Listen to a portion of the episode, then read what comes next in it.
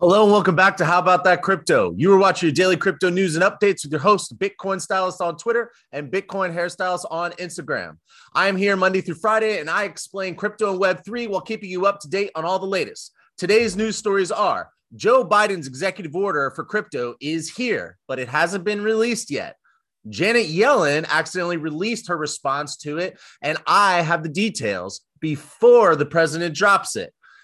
Also, Ukrainians are embracing Bitcoin for purchases. And are NFTs the new war bonds? Everyday people can now pick a side and finance war, not just banks, countries, and rich folk. This is pretty crazy. What does all this mean? I will explain it all. If you like the content or you don't like the content, please let me know by leaving a comment below please like, subscribe. And if you're listening on podcast, please give me five stars and follow. If you're listening, if you're watching on YouTube, please subscribe and click the notification bell. It helps support the channel. It doesn't cost you anything. And just to be clear and litigious, this is not financial advice. This is for entertainment purposes only. Now, let's get into it. If you've been watching, I you know I have been talking about the executive order for Biden for weeks now. I guess a Russian invasion and a war that's going to be a little distracting, and and uh, so I guess that's why I didn't come out. And I all my prayer my prayers do go out to all those involved in the Ukraine conflict. I hope this is over soon, but it doesn't look like it's going to be. The executive order will probably be coming today. Janet Yellen, the Treasury Secretary, released her response. Sorry. released her her statement on the executive order, but it seems like a little too soon because it was taken down. But someone caught it and archived it beforehand. So decentralized banking is showing its cracks. Oh, sorry, that's not that's another story. Okay, so the order was taken. Uh, the the statement by Jenny Yellen was taken down, and I have it here. So let's show you that right now. And if you're listening on podcast, you can you can just um, click the link below and uh, follow along with us. Now, you also don't have to, but because I'm going to read it and update update you all right now. So you can probably see it now. Let's see. Cool. All right. Okay, so statement by Secretary of Treasury Janet Yellen on President Biden's executive order on digital assets from the U.S. Department of Treasury basically, as I've indicated in the past, if you've been watching, paying attention, sources close to the matter have said it's going to be an order directing the government agencies to work together to figure this out. So there's nothing to be excited about, but there's also nothing to be concerned about. Although I guess it's a little exciting that we're finally going to get this ball rolling because we've been waiting for this. So I have a little highlighted section here. Under the executive order, Treasury Treasury will partner with interagency colleagues to produce a report on the future of money and payment systems. We'll also convene the Financial Stability Oversight Council to evaluate the potential financial stability risks of digital assets and assess whether appropriate safeguards are in place. And because the questions raised by digital assets often have important cross border dimensions, we'll work with our international partners to promote robust standards and a level playing field. also, I got one more piece of information. So basically, this is saying what I just said. It says, like, hey, we're going to work together with other agencies and we're going to figure it out and, you know, what's good, what's bad. And then that way they can figure out how to regulate it. Now, the most important part of this whole thing, in my opinion, is as we take on this important work, we'll be guided by consumer and investor protection groups, market participants, and other leading experts. So that's good. I'm glad to hear that. I'm glad that there are non government agencies and groups that will be working with the government. What are your thoughts on this? Next story. yeah, I mean, so before I jump into the next story, what are your thoughts on this? You know, do you think that this is going to end up as a positive thing, or do you think that they're going to do all the research, even you know, ask part market participants and decide something that's going to hurt crypto or your you know investments? If you have any do you think it's going to help the industry kind of get its feet under back underneath of it and get up and start running? Uh, tell me what you think. Leave a comment below Next article Bitcoin Magazine reports Ukrainians embrace Bitcoin for daily purpose purchases. The report by NYDIG in their February report highlights how Ukrainian military support continues its influx by the millions as Russian Bitcoin transactions rise. So you can see the article on the screen. If you're listening on podcast, you can click the link below. $57 million have been donated for military support in Ukraine as of March 4th. Russian Bitcoin transactions have increased as the Bitcoin ruble pair trades $62 million, but it does not seem to have affected price. Bitcoin is up roughly 9% for the month of February, coming back from the January dip and separating itself from other risk on assets. So we had a ton of money is being donated to the Ukraine through crypto. Uh, we also have Russia, people in Russia are using are are swapping out ruble for Bitcoin at a rate of 62 million dollars and Bitcoin is separating itself from risk on assets. So now it is performing as if it was a hedge against crisis and inflation. Of course, this is one month, but this is a big crisis and this is like a major crisis. We saw in the crisis of the pandemic, a ton of money went into crypto and Bitcoin. And guess what? Bitcoin hasn't gone down. It hasn't gone below twenty-eight, thirty thousand dollars, which is much higher than where it started before the pandemic. And now it's hovering somewhere between thirty-five and forty-five thousand dollars, right around there. So it's maintaining its value. And now it's up 9% in light of the Russian conflict. So this is not financial advice. I'm just pointing out some of these things.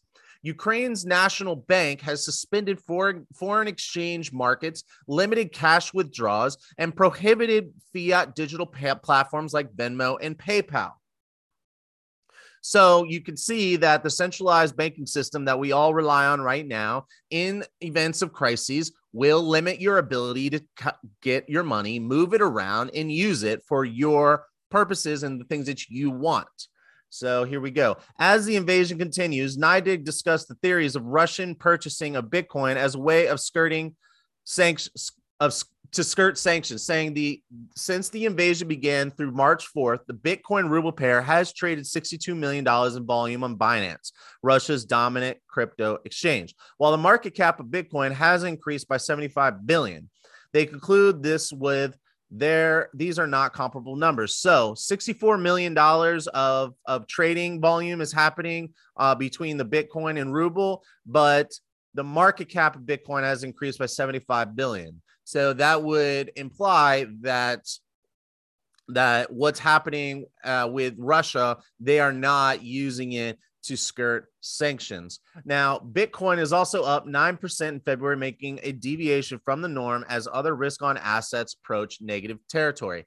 As a matter of fact, Bitcoin is outperforming gold right now, which is typically the the risk uh, the haven for during a crisis especially during war now, this is incredible testament to Bitcoin. I would say it's super bullish. Of course, this is not financial advice. What are your thoughts? Do you think that this is a good sign? Do you think this is just a coincidence? You know, the truth is crypto and Bitcoin move up and down. They're very volatile. This could be a coincidence, but it doesn't seem like it's a coincidence. We're reporting the news on a regular basis, so the timeline is pretty condensed. You know, will we look back on this time and say, I wish I bought Bitcoin or I'm glad I bought Bitcoin. What do you think? What are you doing? Tell me. I'm going to continue on to our next and final story.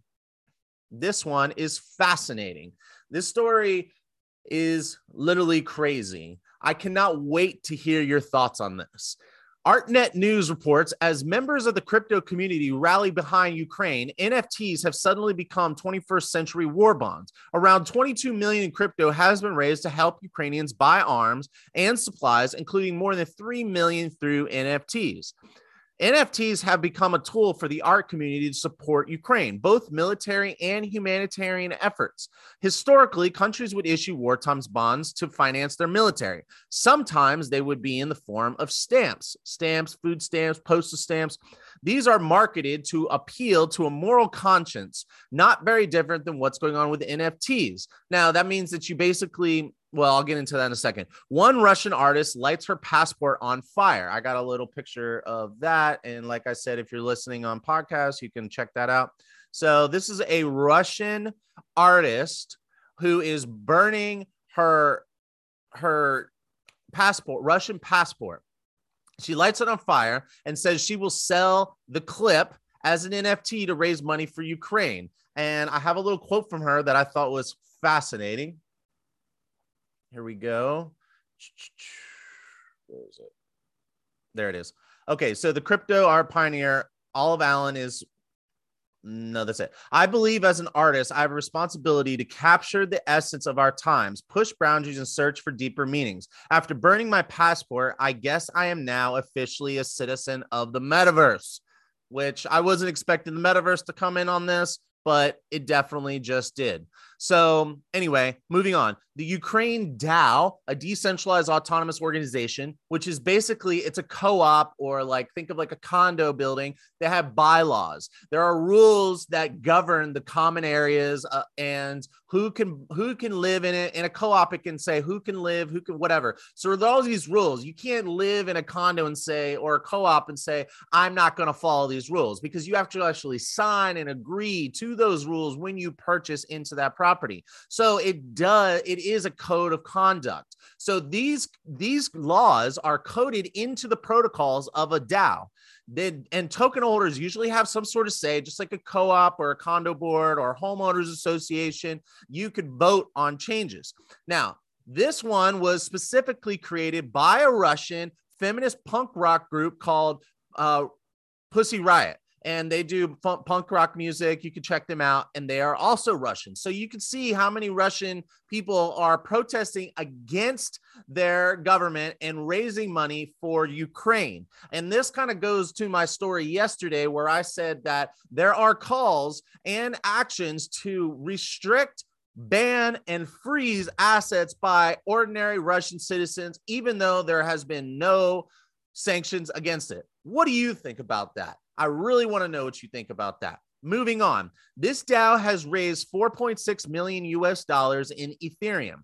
100% goes to Ukrainian military and families. The DAO has an NFT of a Ukrainian flag and you can buy in. And they're using a platform which breaks the NFT into multiple pieces. So basically, it's kind of like it's kind of like if you go on on to buy stocks these days and you can't afford one share of google you can buy you know a, t- a 10% of a share. You know you can buy a hundred dollars worth of google. Well this is similar where you can buy fractional shares of the nft so it, or sorry of the ukrainian flag of this piece of art. So you get you get a certificate saying you own a, a fraction of this of this piece of art.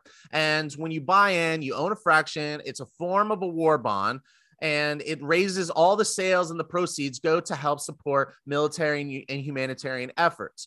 Now, something I just want to say real quick when I think of a bond, so a formal, I don't see a return though. So is how is it a bond? I don't know. Like I think it's an interesting thought, and I'm sure that if someone wanted to say like create a DAO or or some sort of or some sort of protocols or blockchain to say by owning this crypto and staking it you can collect a return and by keeping it in there you know you're promised a certain amount of money. I don't know. But that's not what's happening. These the people i see it more as a certificate of donation and uh, there's no there, but there's no write-offs for this. This is specifically because you want to support the people of Ukraine. So you buy the NFT, the money goes to support them, and you in return you get this certificate, you get this piece of art, etc. So I got another piece here. While cryptocurrency and NFTs can be used to help Ukraine with digital war bonds and fast track payments, it can also be used by rogue states to circumvent sanctions. In 2014, for example, the crypto research agency Elliptic found that pro Russian separatists in Crimea were using crypto to avoid sanctions placed on them. According to Jesse Powell, the head of research at Elliptic, it may not be possible to track, much less freeze the accounts of Russian clients that's a very interesting thing. And the fact that he's saying that it can't it's can't can't happen but then again it's like all these CEOs are saying we're not going to do it. However i also reported yesterday that a handful of south korean exchanges ha- are targeting any accounts that come from russian ip addresses and any wallets associated with russia. So this sounds like a conflicting report. You know what do you think about all this I would like to know your thoughts. And uh, yeah, please share with me. Uh, a bond, in my understanding, you get an investment for a return. It sounds like you're getting a collectible saying that you invested in the war. Maybe one day these things will be worth something. You know, maybe someone will want to own a piece of this. You know, maybe Ukrainians that survived this war, uh, depending on how it goes, I guess, will want a piece of this. I'm not saying that you should you should support you should you should support a cause to get something back. I'm just saying the the the article was a little clickbaity, but it also wasn't. You know, I did a little bit of research and found that during World War One, World War Two, we uh, the U.S. sold sold stamps and you by buying a stamp for a lot higher than what the stamp was was worth you know in terms of using it for postal or for food then you were actually donating to the cause and you got that in return. So I'm just keeping an open mind, reporting on various angles. Tell me what you think. I'd love to hear from you. Please leave me a comment below. Please like and subscribe. It helps support the channel. It doesn't cost you anything. And I will see you all tomorrow. Huddle on.